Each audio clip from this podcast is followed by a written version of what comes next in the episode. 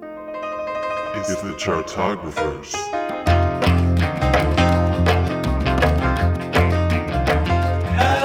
Hello, everybody, and welcome to the first happy hour minisode of the third season of the Chartographers. Thank God. We're back. I don't know why I'm singing, uh, but guys, listen. Uh, I'm not sure if you heard our uh, a really incredible discussion that we had on Steely Dan, but uh, it was it was a journey. We went there, and I fucking loved it. It was, it was uh, amazing arguments all the way across the board, uh, and it was me, Evan Sadi, it was co-creator Taryn O'Reilly, and it was our chartographers all stars, JC Shakota and Ned O'Reilly, joining us in studio and being wonderful people that just brought it. The knowledge Ned has literally brought vinyls, and we're going to get to them in a second. But we need to talk about the thing that we talk about at the start of every happy album episode. Oh boy, guys. What's the worst Steely Dan song? scoff. Scoff is the worst Steely Dan song. Something from the most recent. I ones, almost but want to I- do a qual. We could talk about terrible Yeah, do you songs on the wanna most just recent qualify ones. that? Right. Wait, well, we'll we'll talk about those first, and then we'll give a a, a, A peek. special shout out to the classic Yeah. era worst um, songs. almost gothic is mine. I would say uh, West of Hollywood off of Two Against Nature Close second. is, is For really me, it's negative girl. I We think, didn't even I, talk about think that. I would agree with that. Oh my Yeah. god, It's like- totally, Yeah. You know, nothing happens. totally. I would agree with Yeah. that. Nothing Yeah. happens. Well, now that that's out of the way, classic era Steely Dan, what would we say is their worst song? what is your rival? Show me your Are rival. you saying that one? No, I'm just. Oh, I was just, about to say. It's like these, song- these songs are their rivals. Yeah. Um, Um, I mean, mine is still Third World Man. I agree with Third World Man because, again, it just doesn't do anything for I, me. it, I kind of appreciate the fact that it's on there for the sake of diversity, but honestly, because I, I heard it on uh, Decade by Steely Dan, their greatest hits compilation, but really, St. Yeah, East St. Louis Toodaloo, just, I know it's a cover, Yeah, but like, no, I'm I- like, I don't. I hear that Need argument. it. I if fair is Yeah. it the worst though? No, it's, yeah, it's you're right. inessential, but it's not the worst. yeah, that's true. That's fair. That's It, fair. it only works because he plays what was probably a horn solo on the original Duke Ellington version as, you know, a squawk guitar. Mm-hmm. So that's kind of fun. Ah. Which album was this on? that's pretzel logic. Oh yeah. Yeah, Ah, it's well, also- I also appreciate East East St. Louis Toulouse into Parker's band. I feel like that's Yeah. a nice little duo. Except that, that ends the first side on the LP, doesn't on it? the vinyl, they were Oh, separate really? Yeah. sides. oh, of course. Well, I mean, it made you turn it over, I Yeah. suppose, you know. But, Yeah. Uh, with a gun, probably, but I don't hate with a gun. That's you know fair though. Yeah, I don't I like know. What Wait, is- wait, wait. Haitian divorce. Haitian divorce. No, I'm not gonna go there. It's not the worst. I just, Yeah. I just don't ap- uh, necessarily appreciate it. Wait, Ned, did you say yours? Yeah, I Yeah. did. I, I, I He said third suggested. Oh, Yeah. Third World Man. That's Yeah. right. Yeah. Or That, that might be one to that, to agree with there. Most importantly, though, because we can't talk about it anywhere else, but I want to talk about it here because it's the Happy Minisode where we just dump whatever the fuck we want. Uh, can we talk about how much I fucking love FM?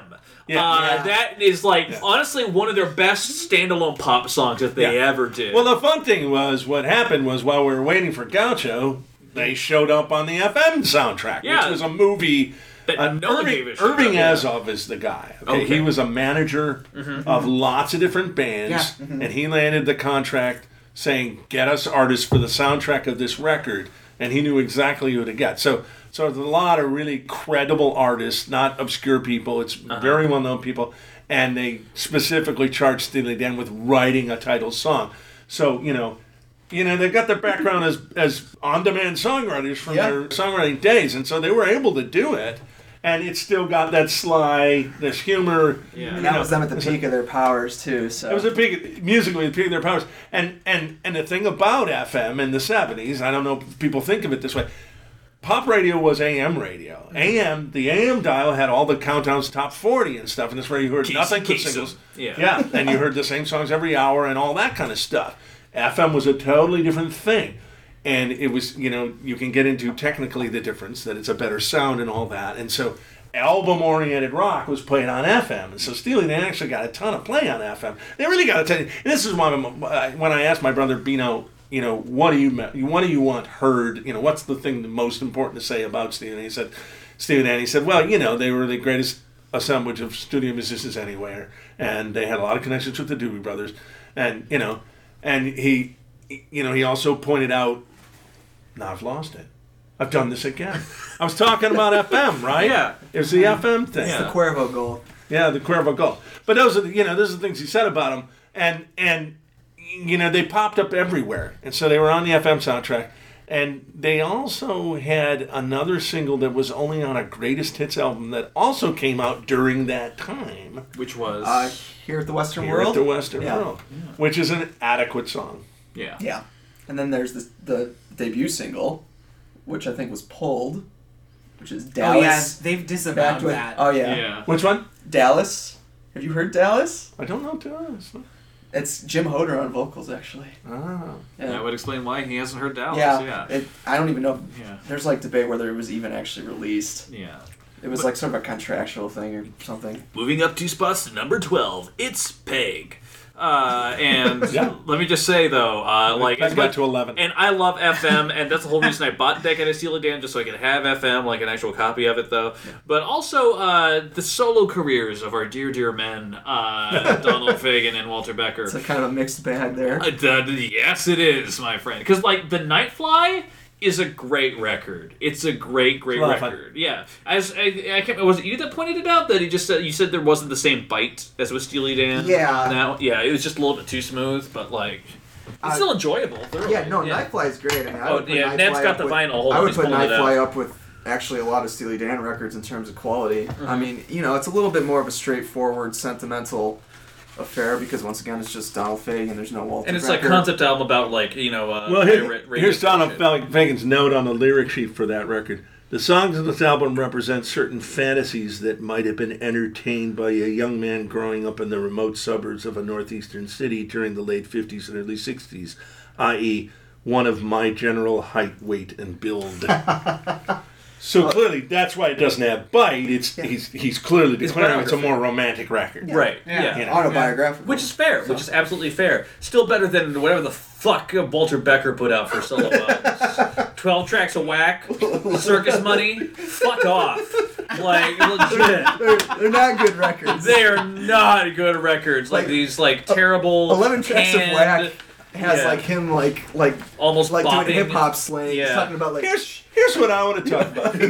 you guys in the main in the main broadcast, you were praising Ricky Lo- losing number a lot, and I liked the song. And what I really like about it is it's indicative of the time because it was 1974, and mellow songs ruled. I mean. That song wouldn't get airplay on rock radio Right. in certain eras since, but at that time, that was exactly what they played. And uh, I believe by Billboard standards, it hit number four, which is why you can say it was their biggest hit. But uh, Do It Again hit number six. Yeah. So it was awfully close. Mm-hmm. Those are the only two that cracked the top 10 because both, I think, Peg and uh, Reeling in the Years Peg was stopped close. at 11. Yeah. yeah. But whatever, you know, if numbers matter. Um, Thank you, Casey. I mean, the thing about also to anyone paying attention now, just a little context, like Yeah. hitting number eleven in the seventies was still a huge hit. That's a hit. That's Yeah. not Number 20 was a necessarily hit. Yeah. that's not necessarily the case anymore. Right. You can hit, you can have a song hit number fifteen and you've never heard it anywhere. Yeah. Yeah. But I mean, But the other thing is that in in more modern formats, there's a ton of, of oldies radio out there, and a lot of us listen more to that than current pop. yeah, And so when you listen to that in recent years, Piano Man is the biggest song that, that That's ever existed in history. when it hit stopped at 22 when it came out. check Born, out our season finale. Born to Run, Bruce Springsteen, or Edge of Seventeen. Edge of And 17. it stopped at number forty-one. Didn't even hit Tiny top Dancer, 40. same thing. Yeah, Tiny Dancer, another one too. um, uh, wasn't even a single Yeah. Tiny Dancer. And you would swear it was Like Elton his biggest John's biggest hit. hit because Yeah. it's all over oldies radio. Or like, for example, um, fuck, what's the Journey song? uh, can't stop. yeah. Peaked at number Guess I believe- six. Like, was beat out by a bunch of other hits. Well, it was and not and if you ever get a chance, like podcast, I Don't highly- Stop Believing didn't even crack the top 20. really.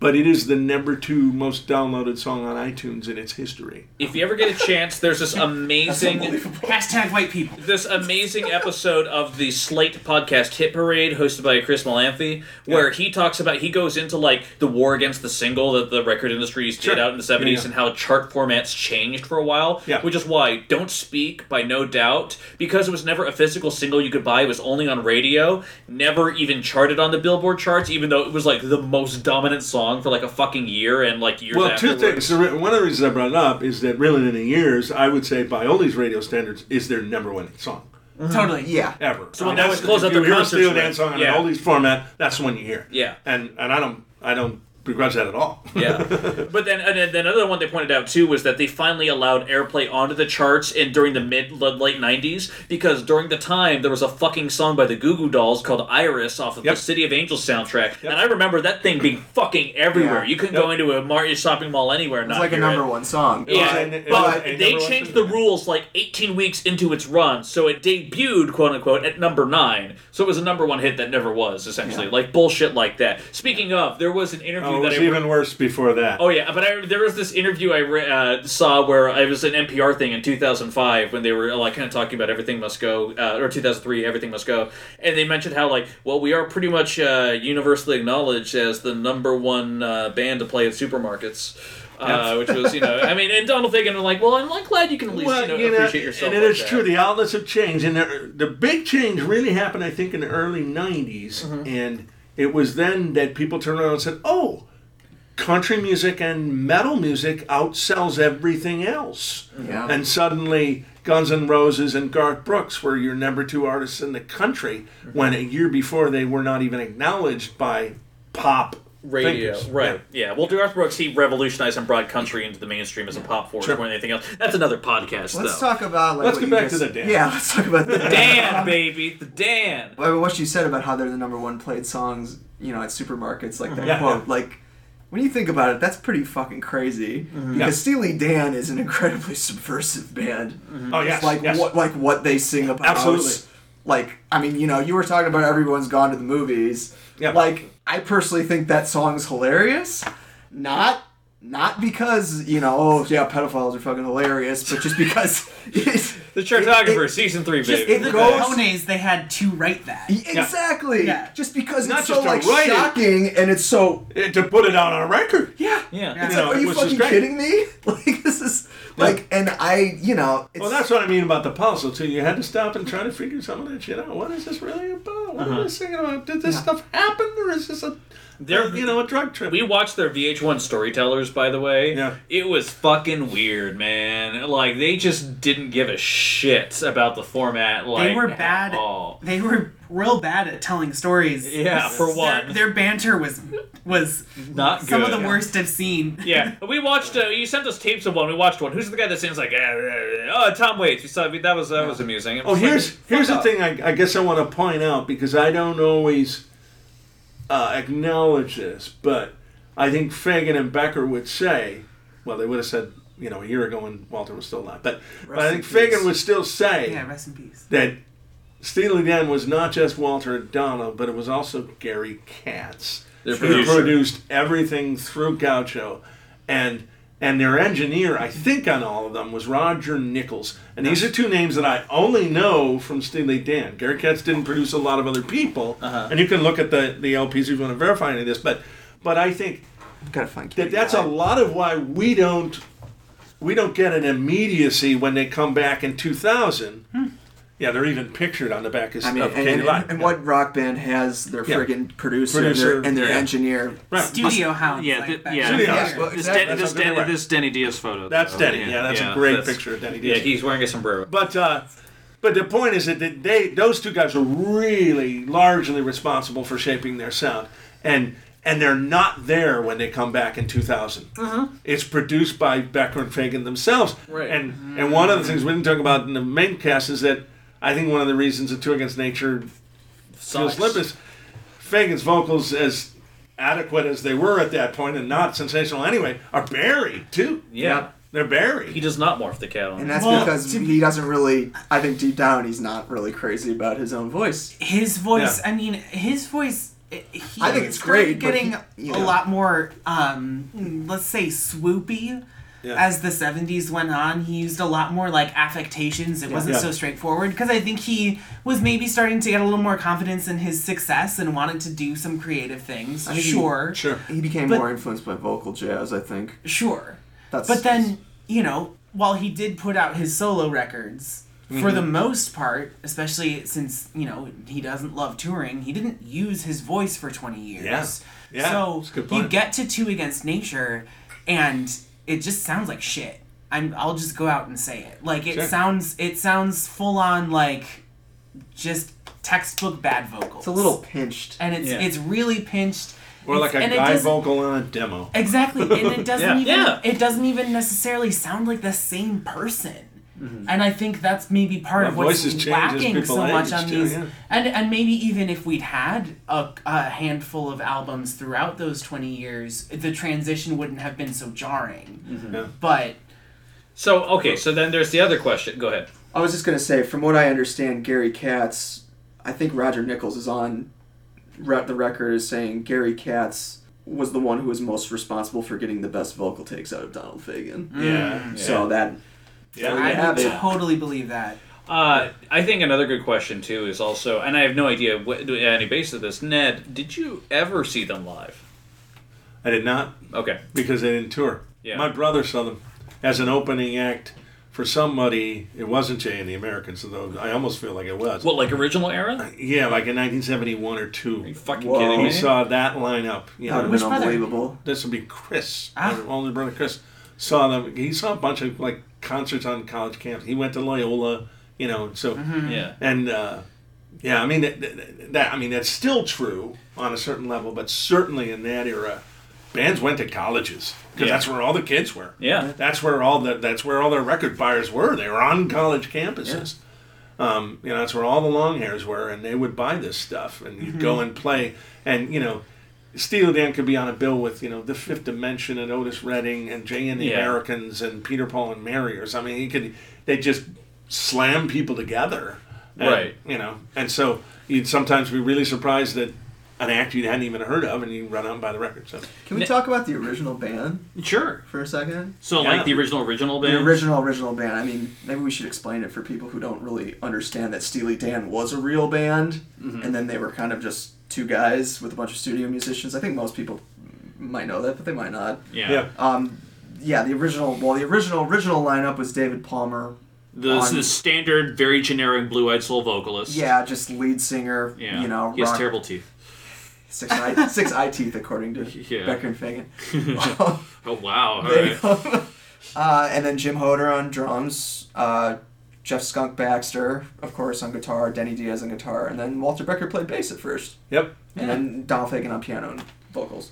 Yep. So just, I mean, that was a great fucking band. Yeah. Well, because mean- and also this ties with the Steely Dan Doobie Brothers connection too. Yes. Because Skunk left them. Correct me if I'm wrong. To go, join the Doobies at Correct. one point. And Jim Hoder was actually offered to be the second drummer in Doobie Brothers, but he Oh. was loyal to the Dan Ah. because, and at that point, on Pretzel Logic, they um they didn't use Jim Hoder even though he was still in the band. They, they used Jeff, I think Jeff Percaro was or Jim or Jim, uh, what's the guy's name? Fuck, he was on a lot of like uh, Which record? Beatles records. You're talking Uh, about Pretzel Pretzel Logic.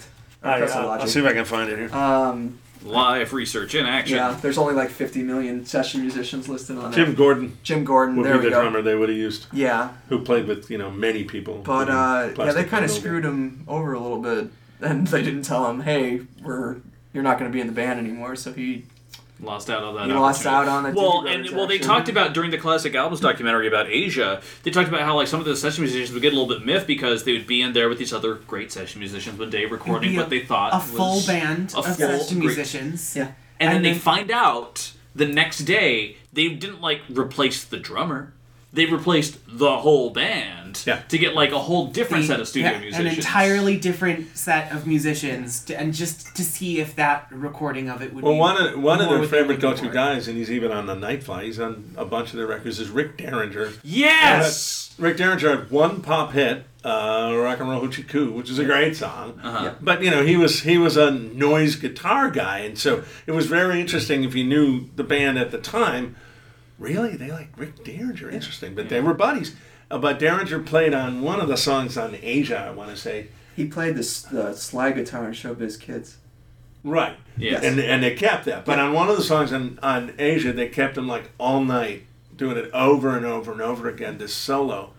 And then when the record came out, they used someone else's solo, and he's he's on there on the rhythm part. And that's it. Well, even Yeah. like even like the bassist was talking about how when he was recording Peg, how like he like wanted to do like an actual like you know, fi- you know, pop out the notes during the chorus. Oh, the slap bass. Yeah, the slap They bass. didn't want slap bass because slap bass was so popular at the time. It was Yeah. everywhere post funk. Sure. And Yeah, so yeah. he adjusted his music stand and turned away from them a little So he bit. still played so slap they bass, couldn't yeah. see that they were he was playing slap bass because he knew that that's actually the sound they were looking for, and then they kept it. Yeah, Was that that's Chuck Rainey great. or- Yeah. I Yeah. think so. But then Yeah. there, who was the drummer during that session too? Who did that shuffle? Uh, Okay, so Asia has seven Rick songs on Marotta? it. Was it Rick Asia Marotta? has seven songs on it, and there are six different drummers. Of course. Black Cow, Paul Humphrey.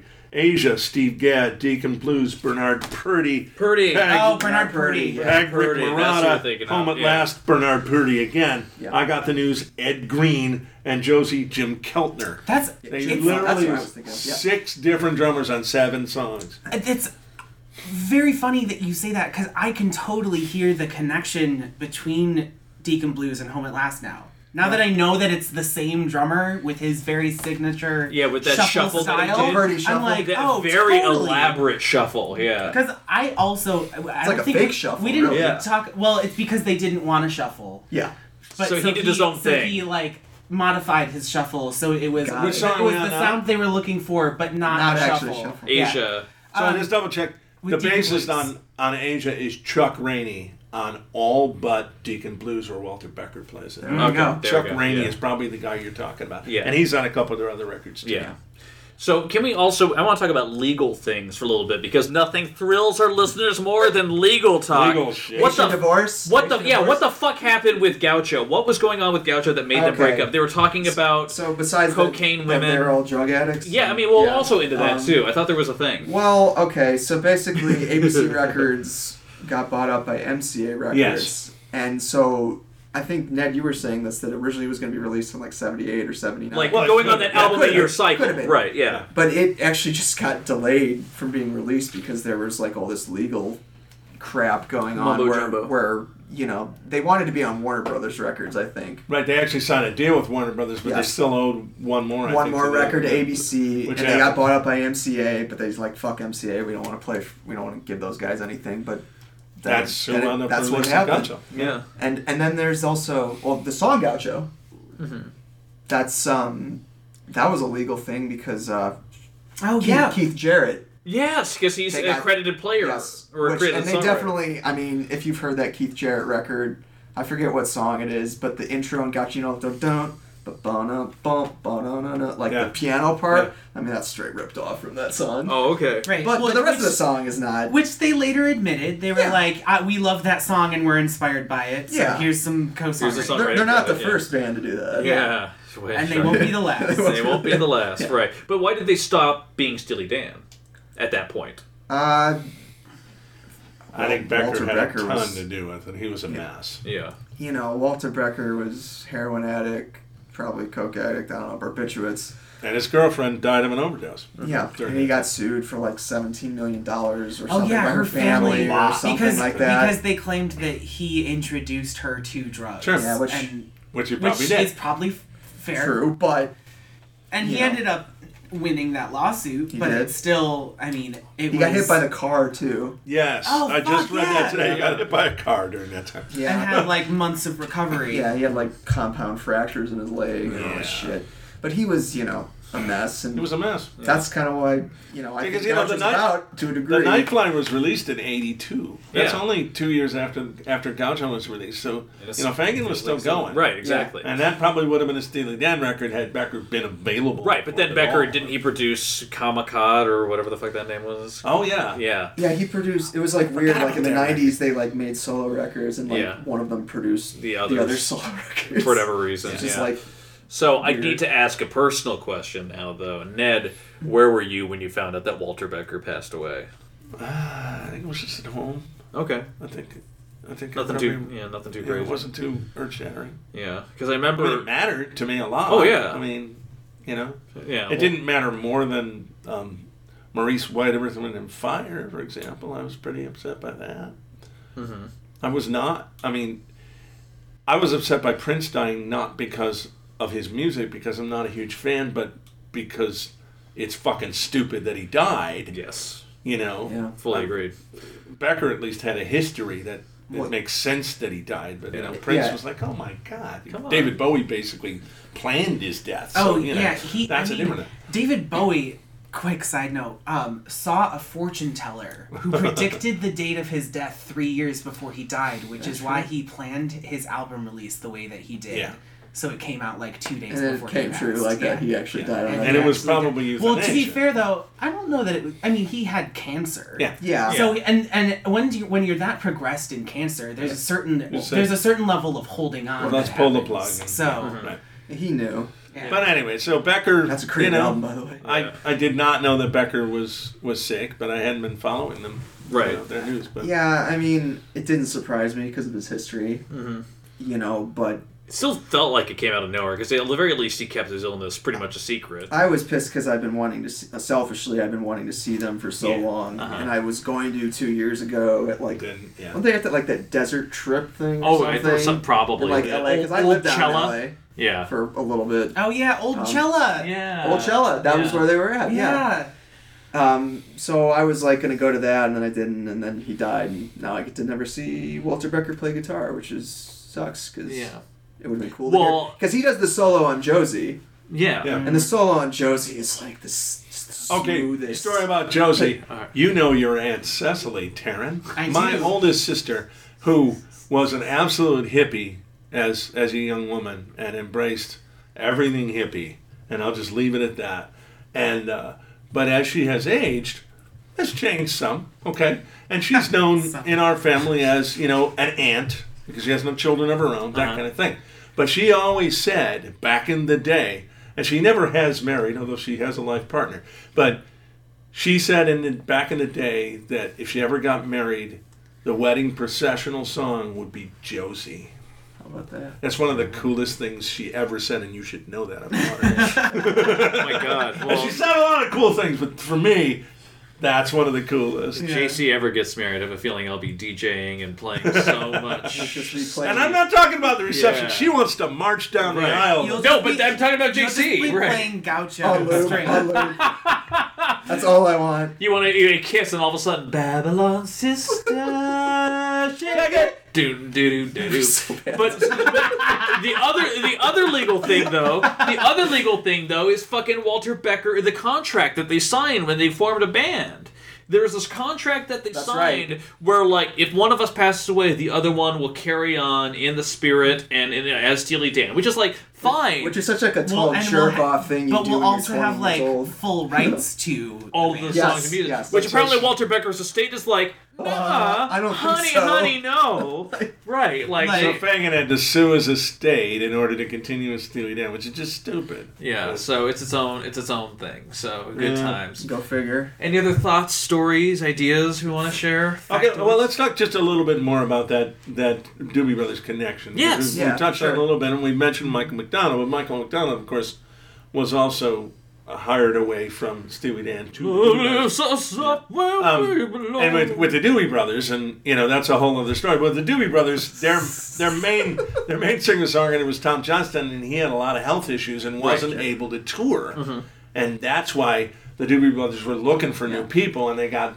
both Baxter to play the guitar parts, Yeah. and McDonald to handle some of the lead vocals and keyboards. Yes. and and since he was a keyboard player, he said, yeah, that too, because the Doobie Brothers never had a keyboard player before that. They Right. often used Billy Payne from Little Feat, but he was only in session, and so uh, live they played without without keyboards. And thus so Yacht now Rock they was born. they could cover it all, and and it changed totally changed the sound of the Doobie Brothers. And it's it, it's uh, was I mean, we always we all knew that in the seventies. Oh yeah, these guys were in both bands, aren't they? You know, and and you know I'm sure that Baxter was just kind of bored. It's like, well, we're not going to tour anymore. What? up? You know. Yeah, they, Yeah, they well, also that's- didn't really like Jeff Baxter that much personally. This and the I forget which song it is. It might be Bad Sneakers, where they go, Five names that I can hardly stand to hear, including yours and mine, and one more chimp who isn't here. That's about The skunk. chimp is skunk. That's so Oh, wait, nasty. wait, wait, wait, wait, wait, wait, wait, wait, wait, wait. Can we talk about the Eagles Steely Dan rivalry? Oh yeah, for sure. Yeah. So um, there's a what song is it? I think everything you did, where they say turn, Turn down. up the eagles, the neighbors are listening. We always took that to be the band. Yeah. Yeah. Oh yeah, Right, yes. yeah. Well, And it as is. did the Eagles. Yes. Yes. Yeah. As did the So then on Eagles. Hotel California, the Eagles say, "Okay, I don't know what the fuck that's about." So there's the line. They they brandish their steely knives, but they still can't kill the beast. Yeah. Which I think was basically like saying, like, "Yeah, you guys are like, I don't know, Your weak sauce. pussies or something." No, it was more of a. the Eagles made a ton more money Yeah. than Well, Steely Dan ever I- did. uh, yeah. uh, Steely Dan has gone on record saying that it was it was it was like an homage to, and it was Oh, more of a yeah. friendly rivalry than it was like. But did the an Eagles? Serious. But did the Eagles know that? Or But it's interesting. Did anyone tell Don Henley? I don't think they The, did. the difference, though, is that people who like Steely Dan really like Steely Dan, and people who don't like Steely Dan just don't even know who they are, pretty much. Right, You know? yeah, that's fair. In That's that way, actually they're fair. they're like a high profile cult band. Yeah. The Eagles are just massively head over heels popular and have sold shit tons of records. Well, and, right. Yeah. and sold out many reunion tours and all of that. And but people who don't like the Eagles hate them with a Yeah. deep, deep Yeah. loathing. I've seen the I- Big Lebowski. and, and Steely Dan seemed like the kind of guys that probably weren't. Into Oh, the that Eagles. makes sense to me. Like, they would hear that shit and be like, nah, huh, mm-mm, no. So yeah. All right. Well, anything else you say? Oh, you. Hold on, I just had it. so you want to talk about Gaucho more? Or? I'm gonna say no, but I'll listen to you talk about I, it I if you think want. that the chartographers will license a spin-off podcast for JC where he goes track by track through Every Steely week. Hey, Dan's I already discography. said we made the pillow. Yeah. Was that recorded? Was that part No, of the that was recording? not. No, that Okay, was so not. I'll tell that story again. Oh, God. So back back in you know 1980 or so, my wife and I, newlyweds, doing Christmas presents, we we did these two pillows where we made a pillow-shaped record or a record-shaped pillow, I guess what it is. Yeah, that'd be right because it was puffy. You couldn't put it on a your table, rectangle but it was vinyl. right size. And so then the pillowcase was the album sleeve. And we did two of them. One of the ones we did was Gaucho. We just hand I hand drew the picture and the lettering, and we gave it, and we got the right color fabric for you know the album cover, and we gave it to my friend Dave as a Christmas present. Wonderful. That's unbelievable. Yeah. Well, I know what JC wants, and if anyone, And I know if, if there's any Etsy crafters out there that would like a shout out, JC, a It's- gaucho pillow. it's the chartographers at gmail.com. That's how you Spangled get a leather hold of us. ponchos. Yeah, just let us know. Uh, well, guys, listen. Uh, thank you so much for being here. I think Oh, yeah. I think we've satisfied. I think we've done right by the Dan. I think. Uh, Oh, I remember what I was gonna Oh, say. God. Yeah, yeah. Well, didn't two of their band members also go on to form Toto? Yeah. Yes. Jeff- Well, that would be Je- yeah. That's good Jeff that you brought that Porcaro. up. Jeff Porcaro was an in-demand uh, session musician. I believe he later had suffered a premature death of cancer in the '90s, but. But Jeff Porcaro was one of their favorite drummers, and he's he's on he does every song on Katie Lied, I think. on Katie Line, and he's he's on And other he's songs, and too. on Gaucho. I think he's on a lot of Gaucho. He, he plays. He, he actually does the drums on Gaucho, and a weird factoid about that. We never talked about Wendell the drum machine, by the way. No, we did But not. anyways, we don't need to. that- Yeah. Um, Well, we could. We can. Basically, Take a minute. uh, Wendell the drum machine was a drum machine designed by Roger Nichols, like Yeah. invented specifically for Gaucho. So that's why it's very kind of like mechanical. But anyways, one of the only live takes on that album is uh, Jeff Percaro's drumming on the song Gaucho. Okay. And I guess it wasn't just one take. It's like a combination of like 50 takes. Yeah. Where they What? literally edited together like A individual drum- hits. Uh, That's stupid. it's Well, no, nuts. That's yes, that I because I remember reading about Wendell, and so they did that for the song Gaucho, and then they were like, "Well, we wish we could just do this for the whole album and just take like the exact hit that we want and just keep using Yeah. it, so it's not an imperfect take." Yeah. And then he was like, "Oh, I can I can make that happen," and designed this drum machine, which is why it then later became like a Grammy-winning drum machine. Yeah. yeah. So we, you know, we were all psyched when Toto emerged as a band because there were all these session musicians that had been on people's records like Steely Dan, and we were just kind of amazed at how bland they were. Yeah. I mean, I liked the first record, but I was you know 19 at the time, and Yeah. I didn't. I Listen mean, it's to it nothing much. compared to And- Toto 4, let's be real. Well, part of it is you know even if the drummer's really good, you you still got to have a songwriter. Uh-huh. Right. Yeah. Yeah. But but there were three Porcaro brothers in Toto, and the other guy that had played with Steely Dan was keyboardist David Page, Yes. was also one of the singers and keyboard players in uh, in Toto. Nice. One of my favorite things ever, and it's not available anymore because of conglomerate whatever things, but the Onion AV Club for a while, they did Yeah. this uh, undercover thing where they had a list of like 20 songs and Oh, that's gone bands now? would come on. Yeah, I can't find the video for it anymore. They would have bands come on and choose from the list, and like the later band would come in, the fewer songs they'd have to choose from to cover. It's all gone. Yeah, That's so I sad. can't find because the whole I was looking all week because I remember there's this one indie rock group called Hospitality. Maybe They it's did just this- hiding on the internet. I know they, but they did this bitchin' fucking rock cover of "Ricky, Don't Lose My Number," like sped up guitars, tempos like cranked up like twice as fast, and it's like not like crazy female vocals, but it's just like, damn, it was like solid. It was so We, good. we did mention Rick Derringer. uh huh. He's Ricky, and Ricky don't lose that number. Oh, really? Yeah, even though they changed the spelling, Yeah. Maybe. so it looks like an Indian name. But but Yeah. Uh, yeah, they they wrote it for him. Well, these are. I hope you all are writing down these notes for our quiz that we'll be posting on our Facebook page later. Of you know factoids. It's not going to happen. Don't even think that's real.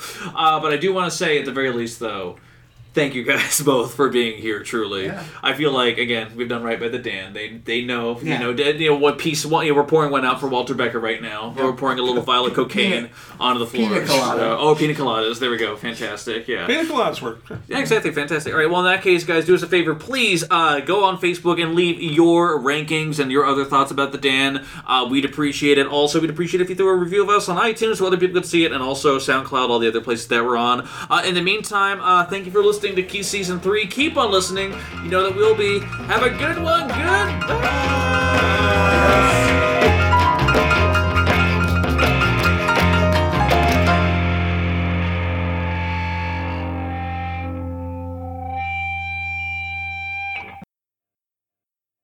Babylon sister, shake it.